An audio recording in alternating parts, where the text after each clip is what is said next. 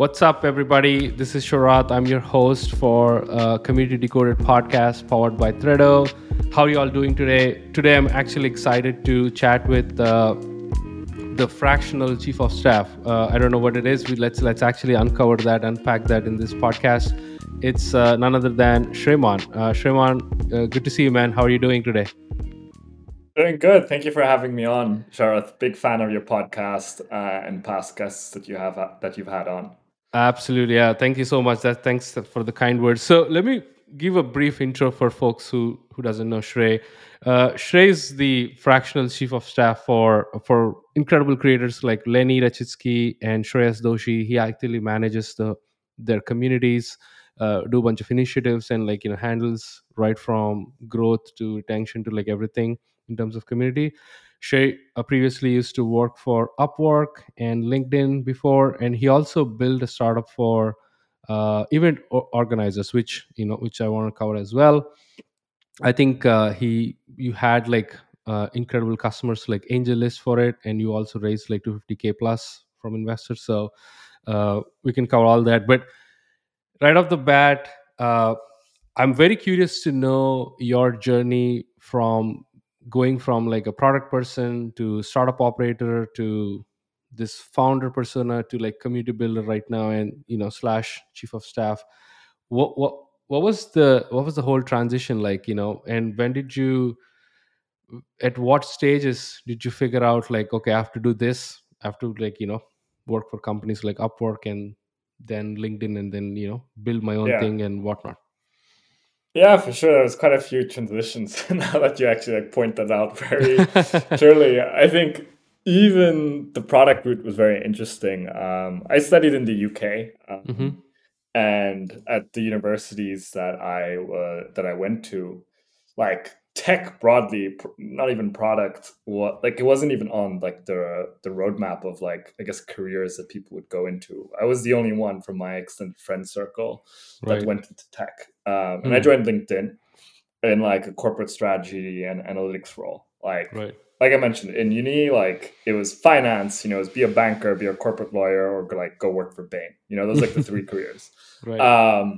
I can feel you, man. There, I can feel you. Yeah. Coming from not stereotyping or anything, but if you come from Asia, those are all the options you have. Either you can be a doctor, engineer, or a lawyer. Yeah, pretty preset path. There's nothing wrong with that. I'm sure they lead to rewarding careers. Some of my closest friends are in those careers. But I tried during college, some of those, during summer internships and stuff. And, they were good, but I just felt there had to be more to life. So LinkedIn was the only full-time job that I saw. And thankfully, I got it. And I think I only applied not really knowing what you did in tech apart from coding. I honestly went because I was working part-time for a company called Deliveroo, which is DoorDash or Uber Eats in the US, So food delivery in a nutshell. Right. And the LinkedIn office was a 5-minute walk away. So I was okay, cool, free pizza, to go to the event at the very least.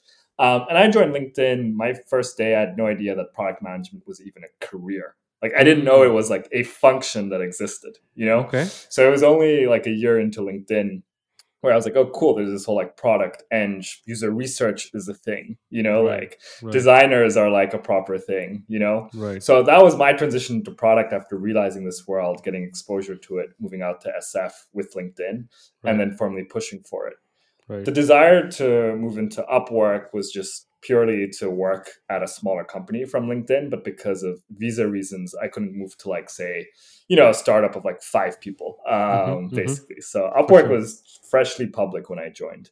I left Upwork during the middle of the pandemic, and I left because essentially I had a lot of free time that I couldn't use socially. So for the last few months before I left, I was just messing around, with small ideas. And there was one in the freelance space I was really interested in.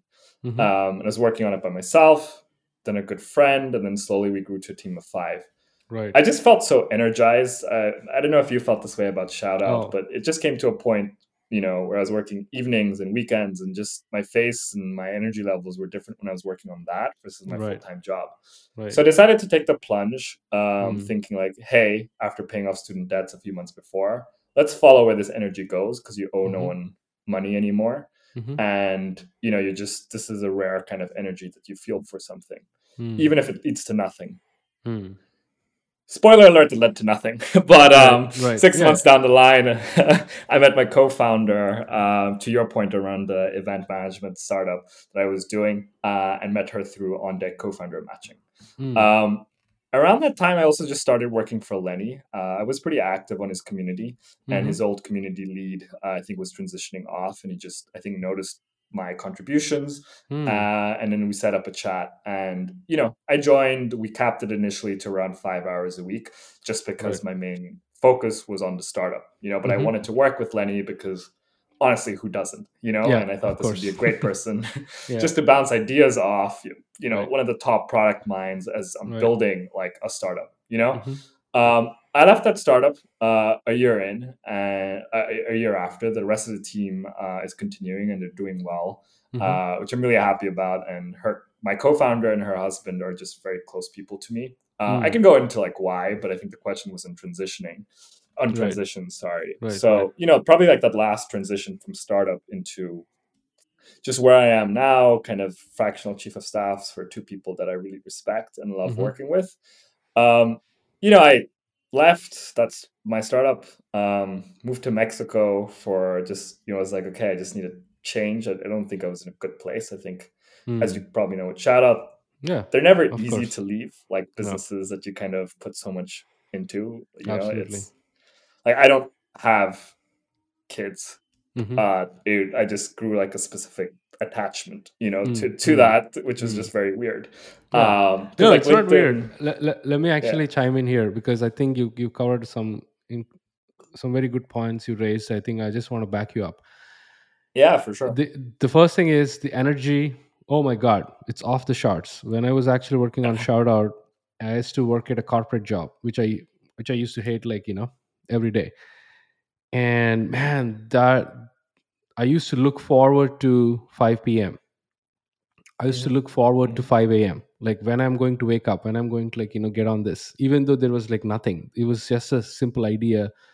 I'm so at that time, like very much pumped, and I can really feel you. And I kudos to you. Like you actually have to follow that lead and that signal within yourself so that you can explore like where it goes and whatnot. Right. And point number two is it's very hard because, you know, you're actually building something from nowhere, and you kind of get attached to the idea, the whole thing. And when you see some steps that you're taking forward, it's even like gets harder. Like, so I can totally empathize what you meant about leaving it. And I've also felt the same. I was like, you know, even though it was like a good outcome at the end for me to, like, you know, close it out, it was, I still feel like it's still my thing. And if whoever acquired, like, you know, if he's making some changes, I'm like, why? That's like the immediate thing that pops up. So totally, I think I'm empathizing with you. All I want to say is that, you know, what you felt is absolutely, important and necessary. So go ahead. I didn't mean to stop you there, but no, not at all. I love podcasts that are conversational. So please, if I'm rambling at any point, like I probably was before, dude, go for it. I was, just saying the last transition was when I left my startup. I definitely wasn't in a good place, and I just didn't know what I wanted to do next. This was like September, October 2022. But I pinged Lenny, who was really helpful, even just chatting through the process of to stay or to leave. You know, it's been very helpful in that way for myself. And, you know, I just pinged him being like, hey, the reason why we always capped it at 5 hours a week was because I was like running a startup. I'm no longer involved with that startup.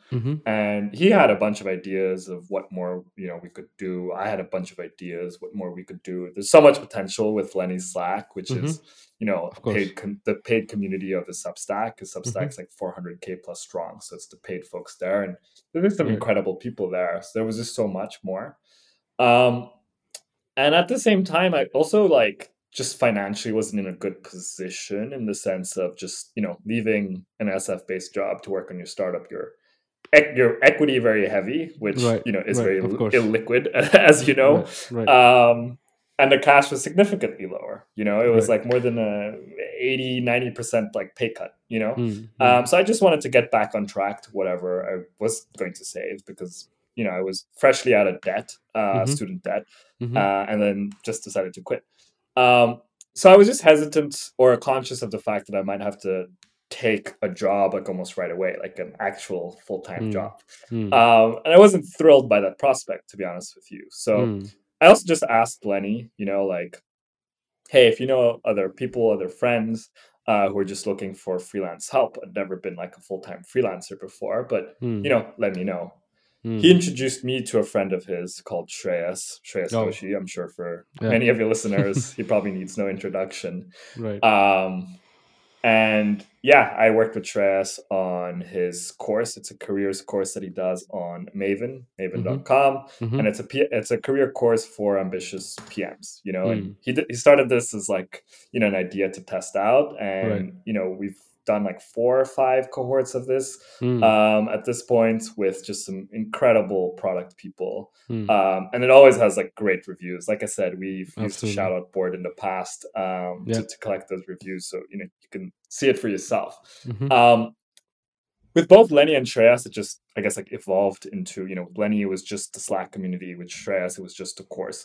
And as we've worked together with Shreyas, I'm coming up to 6 months with him, I think the role has just increased to take on more stuff beyond the course. And chief of staff is just one of those things that it's pretty vague or ambitious. Like you probably asked 100 chief of staffs to probably get like quite a few different responses to like what they do.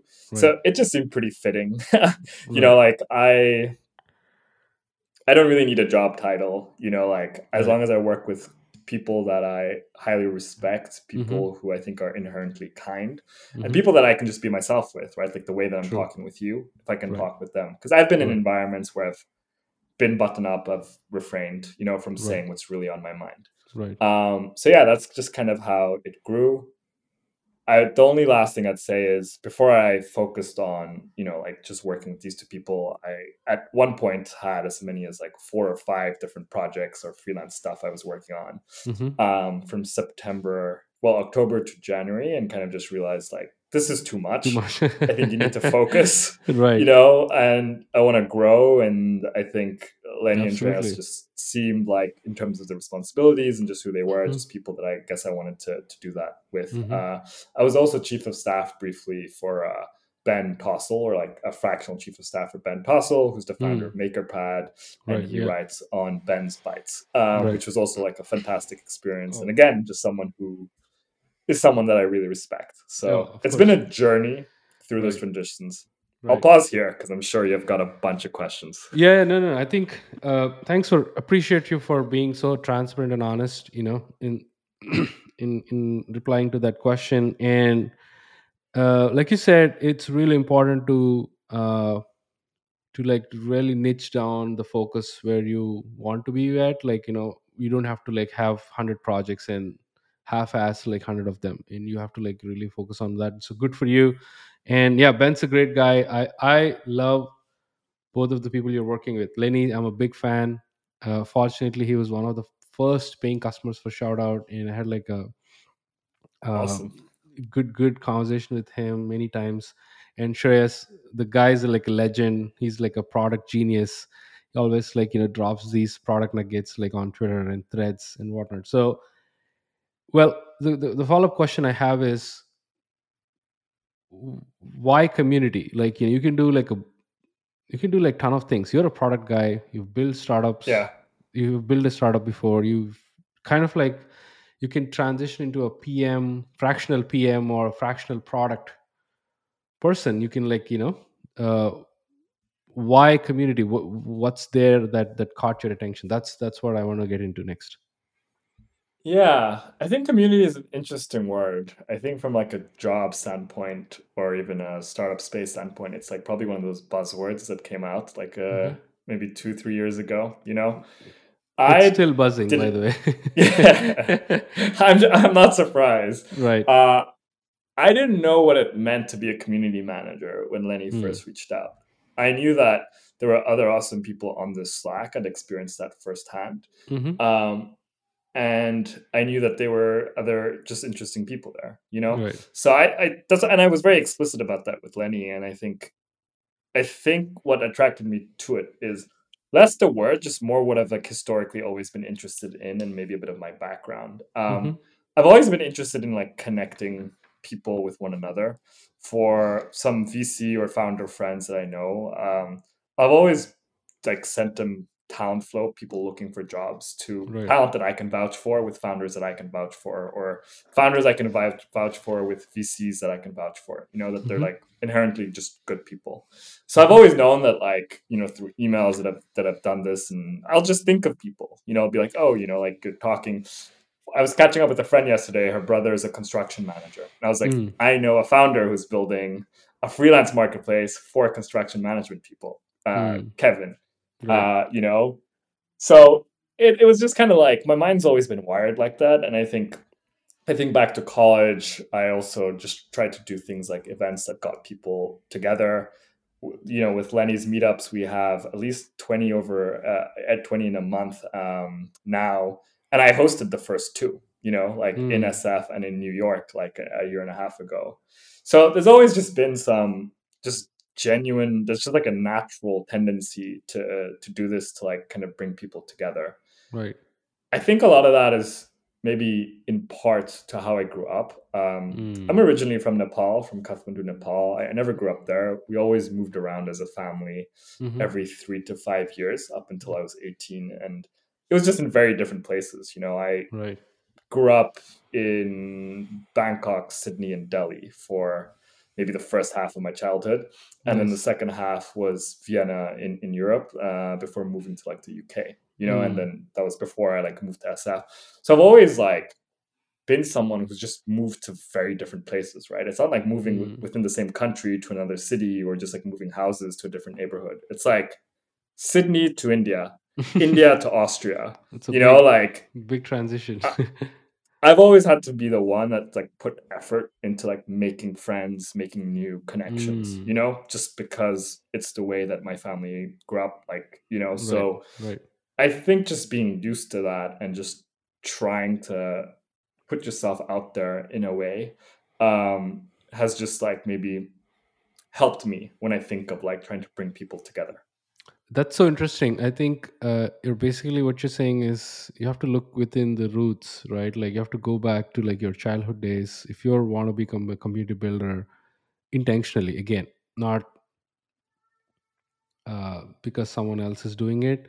If you genuinely want to care about other people, bringing them together. I can also sense that for me, it's kind of like a similar story.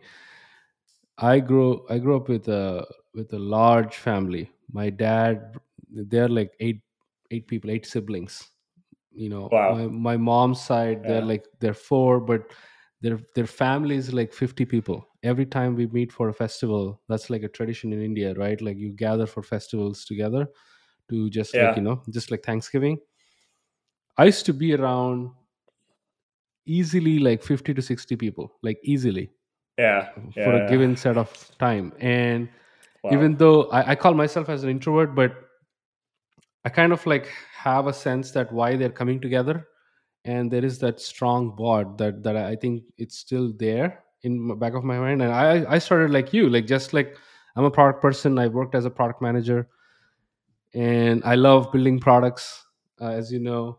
But there is this magnetic, you know, pull that for people like us who has like this childhood backgrounds, right? Like that we naturally tend to like attract to like, okay, let me actually talk to like a bunch of folks. Can we bring them together? Can we do something for them and find value or have fun with it, right? Like I think that's how I feel people should build communities, instead of the other way, which is, hey, I need revenue.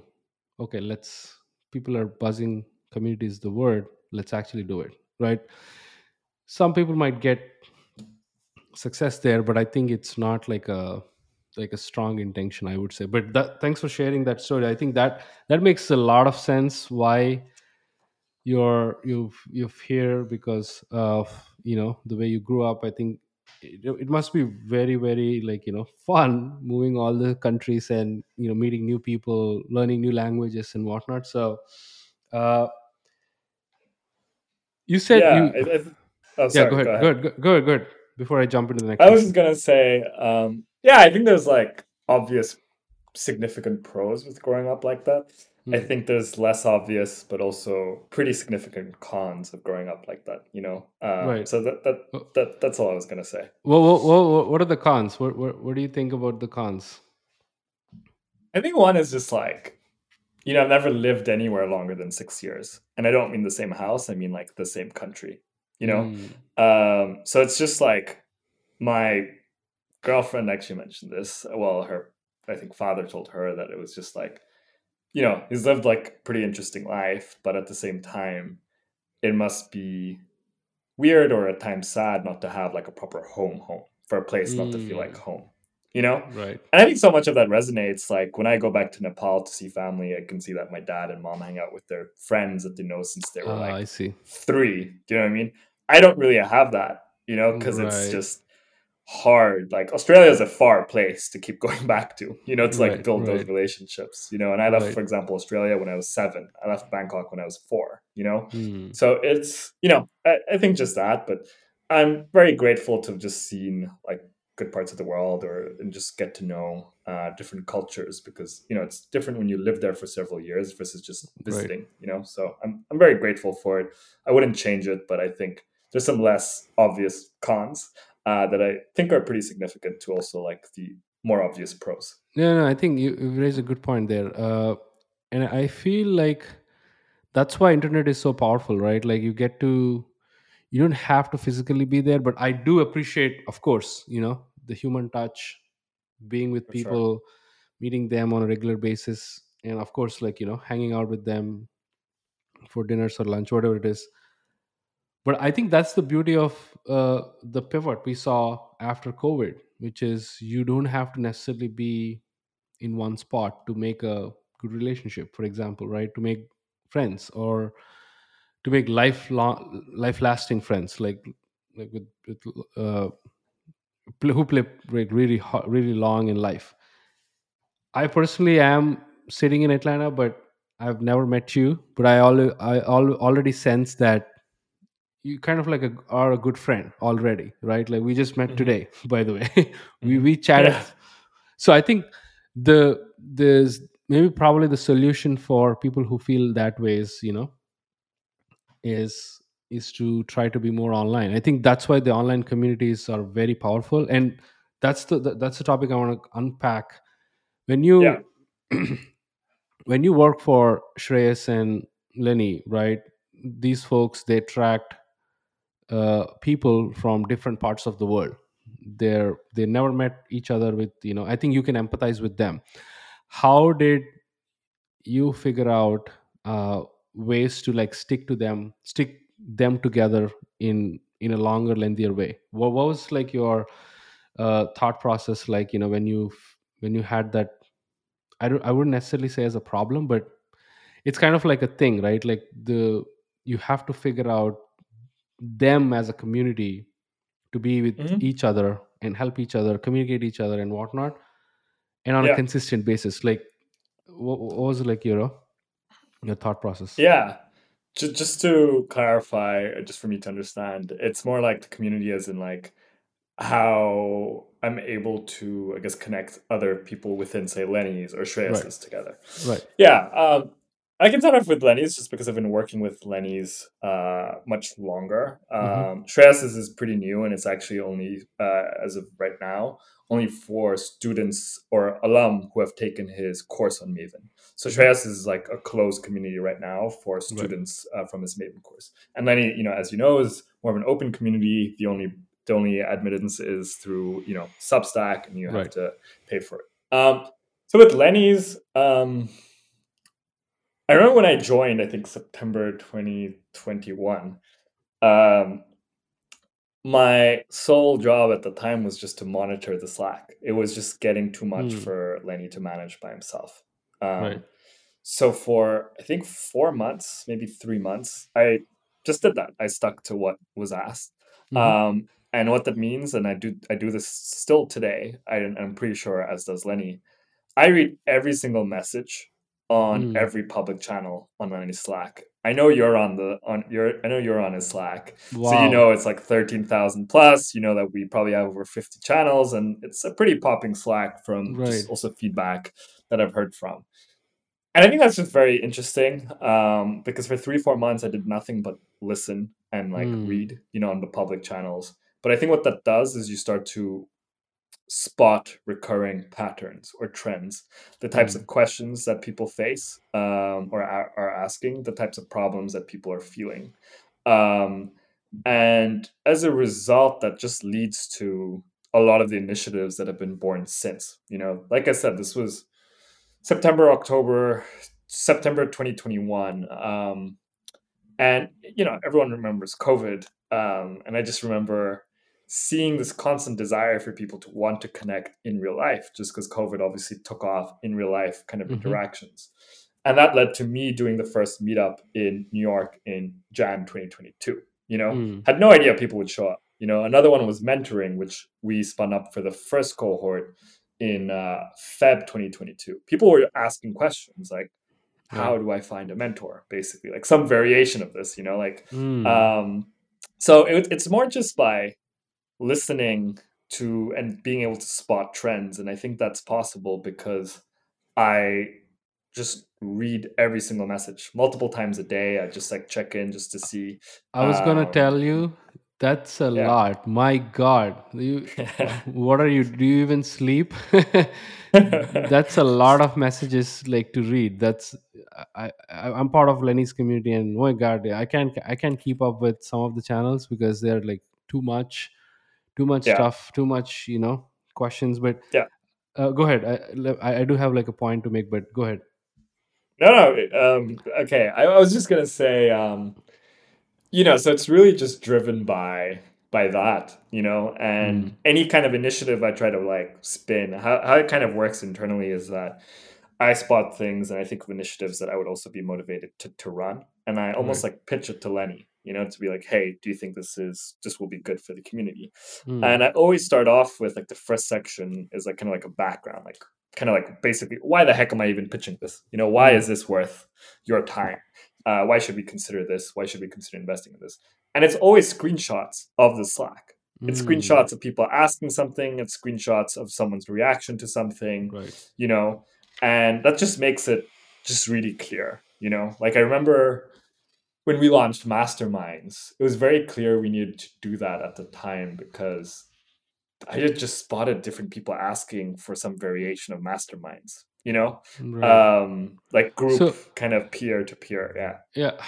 I'm just curious. How do you make people to ask such questions? What is something that you did?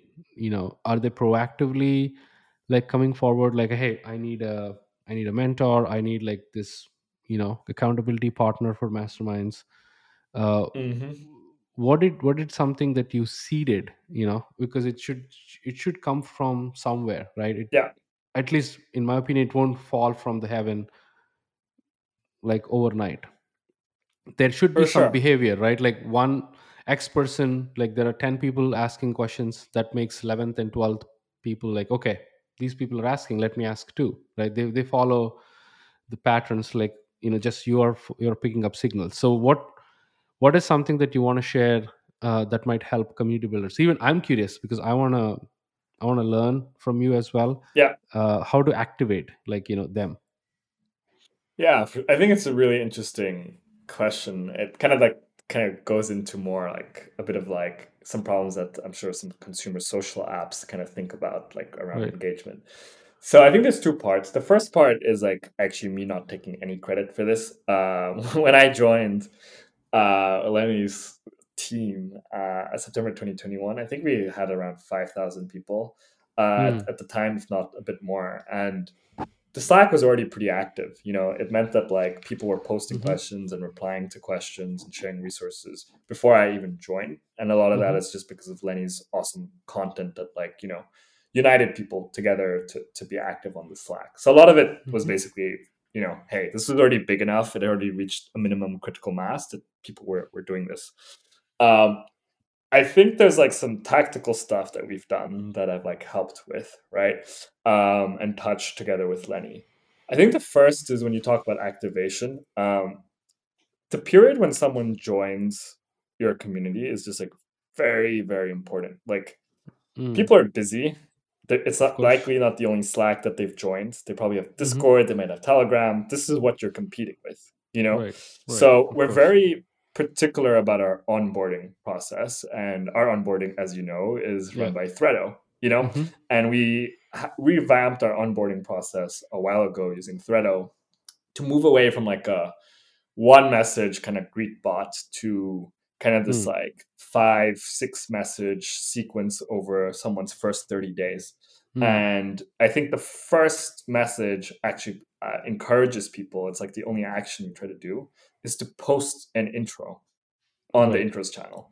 And we do this because I really want people to push past that like friction of like posting a message, of hitting send, you know, it's like the most, it's almost like a very, very small form of like building or shipping in public, which I know you and KP are very big about. It's just like putting that first message out there saying that you exist and getting over that hump, because it's scary. You know, it can be scary. I was definitely really scared of it and always looked up to you and KP with how brilliant both of you were with that, you know? So that's like the one key action, you know, and we touch upon that quite a few times. So I think that's one. I think two, we strictly regulate the Slack, actually. Like we want people to be respectful and kind. One of my big fears is like when we have passed, you know, the size of 10K, it's like, you know, what happens if we have someone who acts, you know, like rude or something like that? Thankfully, that hasn't happened maybe like once in the year and a half, you know, but I'm very like careful about that and making sure it's like a somewhat kind of like safe space for people to ask questions, to say stuff without being judged. It's also very relevant to spam and marketing stuff. So anytime anyone posts something that's a bit spammy or marketing, they hear about it from someone from the team to remove it. We only have one channel where people can post self-promotional stuff. Right. Why this is important is because it helps control a certain like signal to noise ratio. Any kind of Slack or Discord that gets too spammy starts to get a reputation, like a mental image that it's too spammy. So I don't want to go back there.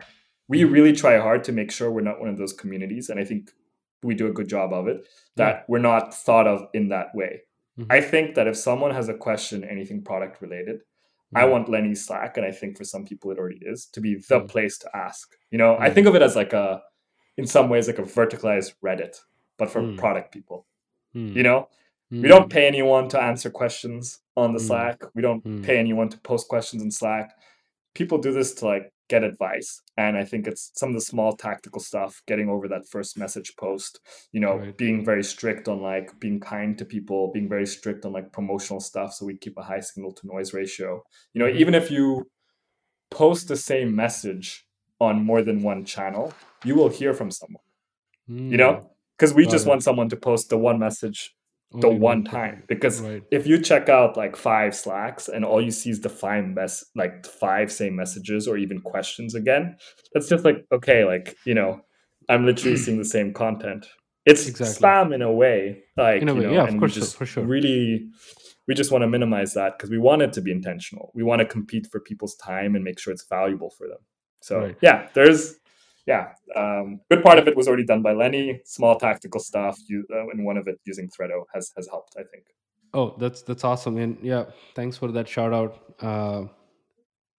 Have you used like social proof in your onboarding, meaning to attract people to like say, or to encourage? Not attract is the wrong word. I think encourage people to like post more questions. For example, did you ever say, hey, we've gathered people around the world who are part of Google, like these big brands and big names who are product managers from.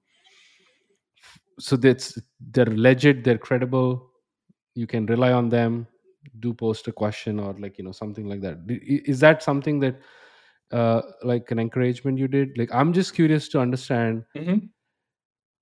I know it can be like a snowball effect at some point, but before the snowball effect, what happened really, like, you know, even when Lenny was doing it? Yeah. So it's an interesting point and question that I definitely consider, but the answer is no, we don't. I think part of it is that I haven't explored it or considered it too much. I think the other part of it that came straight to mind is, you know, the ratio of people in our community who work for like a Google or a Stripe or an OpenAI or like insert, you know, like buzzy company is a tiny percentage of like the actual people in our Slack. Like, yes, we have very talented people. We have founders, investors, but, you know, I think it can also create an effect basically for people who don't work at those companies, want to reply, right? Mm. But don't feel like they have those credentials. Right. You know, if that makes sense. So it can also inhibit people from posting. I want it to be a place where anyone can post if they feel like they can be helpful to that person, essentially. You know, and that's why I think brand names are a bit less. To your point around what started it, I think it's going even earlier up that funnel of like, how do you get to Lenny's Slack? And that's essentially his content, right?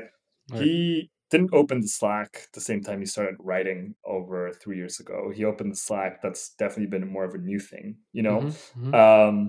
So we just had tons of Lenny's awesome content that kind of just spread almost virally. If you look at his like subscription growth, right? His he sometimes posts charts on Twitter, and that's the credibility, you know, that's the brand, you know, that's like, I think people trust Lenny because they know how he writes, they know his voice through his podcast, right? And that really, I think, is where most of our credibility comes from. We have some great kind of guests and companies through the podcast, through the newsletter. We have workshops as well, you know, like on that come and speak to our community. We just had Shreyas actually 2 days ago do like a live AMA, which I think was great. We have Elena Verna, I think, coming on next week. So there's different ways to do credibility, I think. And I think we've just been deliberate with that. So, yeah. That's awesome. And now that you're talking about more specific about initiatives like AMAs or their big hit, I saw Ryan doing an AMA, Ryan Hoover, on the Talk AMA channel, and all of his answers are like gold. So even if for people like who join later, they're like, you know, pretty valuable. What are some initiatives that you're successfully done for Lenny's? And we can talk about Shreyas, but just like curiosity, if you want to share some lessons and the things that you learned doing these. For sure. I think one that I'm very proud of, just because I physically did it and thought through it, was meetups. I hosted the first one, like I mentioned, I think earlier, that in Jan 2022. Right. I was visiting New York and I saw a few people. We have a meet-NYC channel. And I just saw a few people just really being like, yo, let's meet up and like all this stuff, but always being bogged down because New York's obviously not a small place. And I was just like, okay, I'm just going to spin up a Luma. Let's do this. I regretted it simply because that day in Williamsburg and in Brooklyn was so cold. Like, I'm not used to the cold. I don't know how cold it gets in Atlanta in Celsius. Not too much. Right. Yeah, Celsius for me, I think it was minus 15 Celsius. Wow. I don't know what that is. Maybe like 10 Fahrenheit. I don't know. Don't take my word for that. And I remember walking to this meetup in, you know, like to the venue. And I was just like, no one's going to show up. You know, if I wasn't hosting it, I wouldn't have showed up. Like, the only reason I was there was because I was like hosting it. I posted it about it. And I was like, okay, like, you just have to go through with this. Right. And I had like 20 people pop up, you know, like to the point where we had to ask for more and more space. And I think people had a great time. I actually had to leave, I think, sometime around 8:39 p.m. because I was staying at a friend's place and I just had to go. And people stayed beyond me, you know. And then next month I went to SF and I did one in SF. And it was a very similar thing. And I kept posting about it, sharing it on the Slack. I think something happened because what it creates is like a bit of a FOMO effect. You know, if you're in Atlanta or in Boston or in LA, I started having people ping me, ping Lenny, being like, how do I get involved? You know, like, how do I do this and meet other people? And that kind of led to us, you know, decentralizing this in a way that we could have volunteer hosts from anywhere do it. You know, you just have to essentially pick a date and a time, and you have to pick a venue that's like friendly for a meetup. The date and time bit's very important because what I found, which is pretty funny in a way, is like people can't seem to agree on a time. So I've always, my advice has always been like, don't rule by democracy. If you're a meetup host, rule like a monarchy. Like you pick the date, you pick the time, simply because, you know, you're taking time out of your day to host this. You're taking time to think about it and to call up venues to reserve a spot. So you get that choice. You know, that's always been my piece of like feedback to people. Just let people know at least 10 days, ideally 2 weeks in advance. It's the only thing that I would say. If you do that, we'll take care of distribution through like the newsletter, through the Slack. You don't have to do any marketing because we will basically as close to guarantee people will show up. To the few places where people don't, we let the hosts know that like, hey, there's probably not enough people for this meetup to go through. And I'm proud of it just because I hosted the first two ones. After more and more people started getting involved, we started having sponsor interest. So the meetups have been sponsored by companies like Coda, AWS, Notion, you know, like, and what that allows us to do, we don't like do it as a money spinning initiative for us. We use that sponsorship money to pay for food and for drinks for people.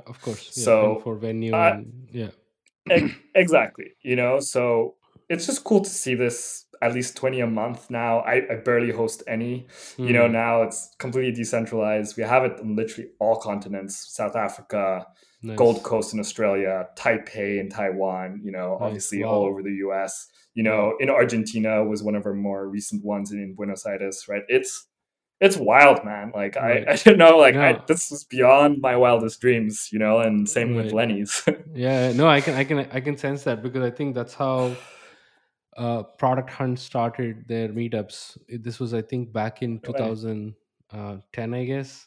I think they just started one meetup in SF and it went wild. It attracted so many people. They had to like, you know, keep lines outside. So it was bonkers. And then they saw that. I think I'm just curious that why meetups? Like, why didn't you start, given everybody's online, right? Why did you do like an in-person event versus like, hey, let's do a Zoom gathering or whatever it is? Like, you know, what made you go from, especially on a cold night? I mean, to be very honest, we've done Zoom meetups in the past. None that since I've been there, but I remember the old community lead Colleen and Lenny telling me they've done it. And it's always just been not as good as the feedback I'm getting from in real life meetups. I think you have to engineer social interaction and serendipity. And I think it's always just like a bit harder on Zoom. You know, like no matter what people say, no matter what cool tooling or apps will come up with, there's a reason why, you know, like, there's just something about in-person interactions, right? That just are better, in my opinion, you know? So I think for me, it was just that, like, I am always open to doing it. And we obviously have Zoom events like speaker series with Shreyas, with Gibson Biddle and Elena next week. But I think just me doing the meetups was like, I wanted to meet more people in New York. You know, I didn't know people in New York and I wanted to do it. And I think that's why a lot of people do them, you know. I think some people who we don't have, to put it into context, I have had no one ping me, DM me being like, I want to host a virtual meetup on Lenny's Slack of over 13,000 people. I've had no one volunteer to do it, but I've had people from literally all continents of the world ping me to being like, can I host this in Cape Town? Can I host this in Santiago? You know, and I'm just like, if you can pick a date and time and you can pick a nice venue where people can have a good time, you know, like it can just be a bar or cafe, like, you know, nothing special. Yeah, let's do it. You know, so there's my preference. And then there's also just like community, you know, like that self-interest from the community that just hasn't expressed that interest basically. And what was the process like, you know, just if you want to get into details and specifics, and for listeners who wants to do certain meetups, like, you know, some community builders, they just want to initiate.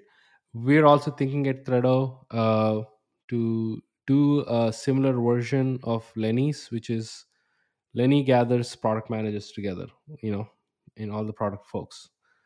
We're thinking like there are community builders right now, given where we are at. It's basically pretty much, you know, everybody's, you know, building a community now. So would be cool to like do a Lenny version for community managers, just do like, you know, in-person meetup. But what's like the process? Like, where do you go from, if you want to suggest for someone to go from 0 to 1 and 1 to N, how do you do that in terms of hosting and coming up with the plan and agenda and everything? I think first of all, it's just like thinking through two pretty core sides, right? One is the host and one is the attendee. For us, the host is important because Lenny or I don't host meetups often. I'll do it if I'm in New York or in SF or, you know, like I'm just traveling some places. But for the most part, we don't. And we don't pay hosts. So we, you know, it's all volunteer run. It's a community effort. And I think that's what also makes it special, to be completely honest with you. So on the host side, everyone's busy. You just want to make it as frictionless as possible for them, right? So we just need two pieces of information. Well, really one piece of information, which is to get going, time and date of this. And obviously what city you're doing this, right? Rhea, who's our meetup lead, will spin up a Luma page. While the host kind of figures out like a nice cafe or garden or bar or brewery, whatever that is. We're actually not too involved there. We have guidance, but, you know, Luma page is set up. And I think, you know, the one thing that we can really help people is distribution. You don't have to know a lot of people. You could come to New York tomorrow and I'm guaranteed we'll get at least 20 people to a meetup in 2 weeks. We take care of distribution, you know? So really to the host, it's like, choose a date and a time, you know, and then figure out the venue. But that's the only thing. That's the only piece of information we need from you and the city. And then on the guest side, you just want to make sure that people know about it, right? And that hopefully people have a good time. So how do people know about it? Newsletter and the Slack, you know, have a good time. We have a kind of like a 1-2 pager for attendees and for hosts to check out, you know, and we also put it on a Slack. If this is your first time, you know, like coming to this meetup, say, hey, you know, and I think that's just really helped because it's like, you know, kind of like trying to welcome in people who are going for the first time to like a meetup kind of helps that, you know? So yeah, that's how I kind of like look about it. I think the reason why meetups work for us is we're able to offer a few things. One is we take care of distributions for the host and we provide everyone, including the hosts, a small budget to buy food and drinks, you know? So if you can have like, you know, a beer or a non-alcoholic beverage at a meetup, it attracts people. It just does. I always say if, you know, like you could... The subscription to Lenny's newsletter pays for itself. All you have to do, like at a baseline, is like go to one meetup a month and have like say 2 beers, you know, and it basically pays for itself. That's the like literally the only thing you have to do. Maybe you have like a chicken wing if you know we're like if it's offering food, right? But it literally pays for itself, you know. So yeah, that's kind of, you just really have to think of like value prop and how do you like reduce the friction. And then on the process side, you know, there's things we do just for people to express interest very quickly. Rhea follows up, you know, we distribute it on the newsletter and on the Slack, and we're very structured that way of like just reminders, and, you know, Luma's been great. And then on the reimbursement side, we try to make it as frictionless as possible with a form too, you know? So it's just, I don't know, like the core question is how do you make this as less time consuming with like the least amount of clicks for people? Because, you know, I started operationalize a lot of this because, like I said, I did the first one, you know, just a year and a half ago, coming close to it. And okay, one meetup is great. You know, that's totally fine with like no process. And then I did another one, and then it just snowballed. And then we had sponsor interest too. And then it was, I think the most meetups we've had is 40 in 1 month, you know? Wow. And when you're handling payments and sponsorships and attendee questions, and, you know, there's there's so much, right? That you just have to set up like a good process. I'm happy to go into any in particular, or, you know, double click. So just let me know. No, I think that's a great piece of information, right? You know, I love the way you kind of systemized the whole going from an idea to like, you know, distribution to like everything, like really like hosting and whatnot. So a curious question there. What advice would you give for folks who doesn't have distribution, like Lenny's, you know? It doesn't have that ammo. Yeah. I think one is just to think through the value prop, right? If it's not distribution, if it's not a budget, then like, what can you help with, you know? Right. And you need to, baseline, people are busy. Just like that's a key assumption. Like people need to take, especially if it's a physical meetup, right? Like there's more friction because people have to travel. And that friction is greater in places like New York or LA. So you just need to have like a clear value prop. In say Threado's case, you know, it could be the spot to meet other community managers. You don't need community managers from Google or OpenAI. Yeah. It's just like, this is where you can meet 3-4 other community managers. Right. I think that's one. I think two is like, don't be afraid to start small. I stayed in Mexico City for around 6 months and recently came back. Mexico City didn't have like a consistent meetup via Lenny's, at least under Lenny's umbrella. So the first meetup that I did in Mexico City had like maybe 5 other people. One of them was the guy I was living with, you know. Another person was actually someone from Rite of Passage that I messaged when I was like taking the thing, you know. So it's basically friends of yours. Yeah. And then like, you know, they're like the other like 3-4 people were, you know, people who were like, I guess I didn't know, but don't be afraid to like start small. And then the next meetup I did 2 weeks after that, you know, started off 5-6. The next one had 20. You know, why? Because I tweeted about it, you know, and like they told their friends. And another thing that I did for the second time was that I actually followed a few people who live in Mexico City and I DM'd them. I looked up people through the On Deck directory who lives in Mexico City. If you're part of like some Slack communities, like some quite a few of them have like an intros channel. So you just search for Mexico City, you know? Right. And you're just like, hey, I'm just getting a few people together, super chilled, and it grows. Yeah, it's to do things that don't scale away, right? You just have to grunt. Yeah, you just have to go through the directory, number of people, like DM them, request them, like, you know, and just ask them to like, come for like 5 minutes or so, show up. But yeah, I really, that's a very, very natural way of doing things, right? Like, you know, it's basically coming from yourself. You just want to meet a fellow product manager or a product person. And then number two is what you said is really important. Don't be afraid to start really small. If even 3 people show up, who are your friends? That's fine. You know, you just made something out of it, right? It's like how you build a product. You super guerrilla tactics. Exactly. Do you suggest meetups as a good initiative for community builders? Like, you know, what if you do, why? If you do not, why? I think it just depends on the community. I think what I'd say is you probably need to hit a certain level of scale to even think about meetups. You know, like if you have 5, 10, what's 20, the number? 30 people.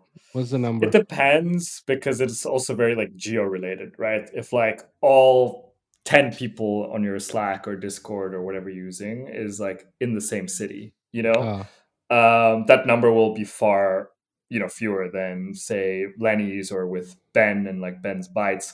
We just had readers from everywhere. So what would we actually do to like actually gauge interest was we'd first create local channels, you know, so on Ben's Bites Discord, on Lenny's, we'd have like a meet-NYC, meet-London, you know? And that would be a great proxy to understand, does this, you know, specific geo area have enough people to, you know, host like a decent sized like meetup basically.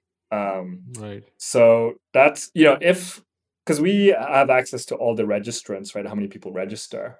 If any meetup has less than 5 people, I actually encourage people. I message people. Rhea messages people to be like, "Hey, this place is, you know, your meetup has less than five registrants, we'd highly recommend postponing it, you know, just because, and the flip side of this is just because, like, how is this even possible? It's possible because a host, a volunteer host, is taking time out to physically go somewhere and host things. That was like a hard lesson to learn, simply because there was one time, which is why we implemented this in the first place. It was Julie in Miami, or Julie's a community member in Miami. She hosted a meetup, rented the space, no one showed up, or I think maybe one other person showed up, you know? For her, it's just not a great experience, you know? She took the time. So that's why I always say, like, be careful in terms of size. I didn't give you a number, but I think that's like probably because it just really depends on the community and how concentrated it is. So I'll pause there. I know we're almost at time. No, that's fine. Do you have a little bit more time to stretch, like 10-15 minutes? Is that fine? I can't, unfortunately. I do have to run. Oh, no worries. Then let's actually ask. There is one question from our community member, Bailey Hope from Bambo. She's asking, like, what is your retention tactics? Like, you know, how are you getting new community members to stick around long term, and what are the key engagement tactics, you know, and ways you basically improve retention? Yeah, that's a great question. It differs, and it differs because Lenny's Slack is, you know, 13,000 plus. Some people, we have mentoring, you know, and I saw an uptick in retention when we launched mentoring. Same with masterminds, with the book club, which we have too, where, you know, folks get together. When we did the AMA that you mentioned with Ryan Hoover, I saw people post on the Slack that I've never seen before, you know? So when you get to a certain size, you just need to understand that, like, it's very hard to, like, really personalize any initiative. So what you kind of need to do is, like, think through the different personas in your community, right? And what they care about. There's some early career folks who want guidance, you know? There are some folks who want to hear from, you know, like, awesome people like Ryan who come on, you know? There's some people who just want to get together in other groups. So it really just, you know, you really just need to understand who are your personas, right? And kind of think about it from that umbrella when you reach a certain size. You know, like, we're spinning up some stuff potentially this year in the next few months for founders, you know? And that's with a very, like, founder-specific, like, mindset. What would these kind of people care about? You can only do this by understanding them, and you get to understand them by reading what they post and by engaging with them. Right. Yeah, that's a great answer. Yeah, for sure. I think persona level segregation and then doing things for specific people really helps to bring them back. I do have a last question, which this is my personal question. So you've dealt with a lot of communities like Lenny's, Shreyas, and Ben's, you know, and I think you also kind of helped Julia Lipton as well, if I'm not wrong. Yes, that's correct. Yeah. So where do you see volume plays a role? Like, do you recommend people to, like, focus on volume versus I'm okay, like, you know, gathering like a good set of people and we're fine. Like, what are your observations in the whole scaling process? Yeah, I think that's a really good question. I think if you're starting from scratch, I wouldn't go for volume, I'd go for intent. And again, I kind of make analogies to, like, consumer social apps with, like, how they started, with how some of them started. Just go for people who are just really committed to engaging, right? Whether that's a problem that they have or, like, a shared interest that they have. With, for example, giving a clear, you know, use case, with the Lenny's community in Mexico City, I realized that a lot of people actually weren't checking the Slack channel that we had for Mexico City. So what I did was actually just spin up a WhatsApp group, because I noticed that people just use WhatsApp in Mexico City versus, say, some places in the US, you know? So it's just, like, you need to make it easy. You need to meet people where they already are, where they already live. I get questions occasionally why we're still on Slack versus somewhere else. And it's just because product people already have it installed on desktop and mobile, you know? Right. And with the Mexico City analogy, it was, you know, moving away from Slack in a way onto the WhatsApp. And it's like 20, 25, maybe max 30 people. But I started off with like 5, you know? So that's what I'd say. Yeah, I love that. Starting small and growing from there. Right, yeah. And picking up signals as you go and adapting. Like, you know, whatever people are really into, you have to adapt to that.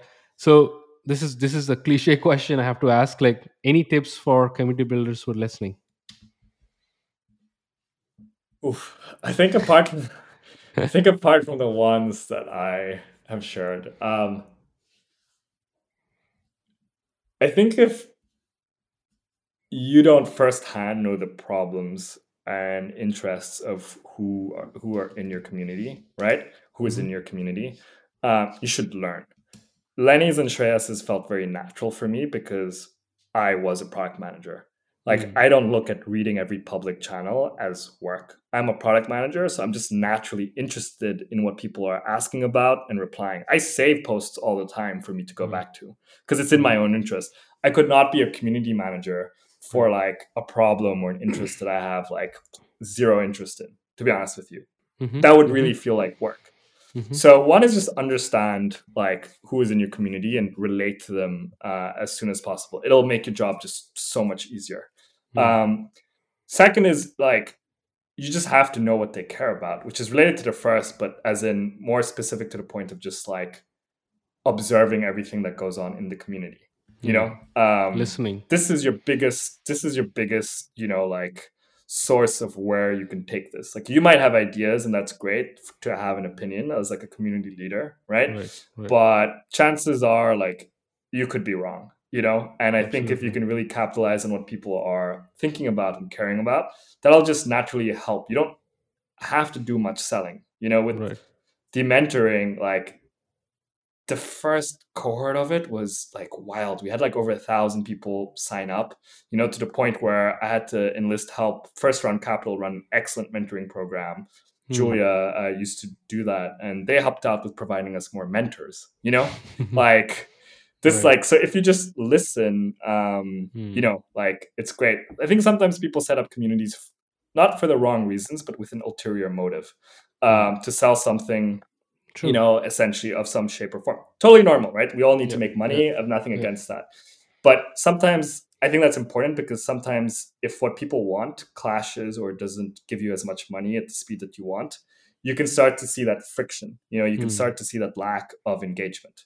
So yeah, I don't know. Those are like kind of two things that kind of come to mind, apart from all the other things I've said. This has been great. Thanks, Shrey. You know, I hope like people who are listening, they get like a lot of wisdom from it. But appreciate you again, and thanks for tuning in, guys. Stay tuned for the next episode.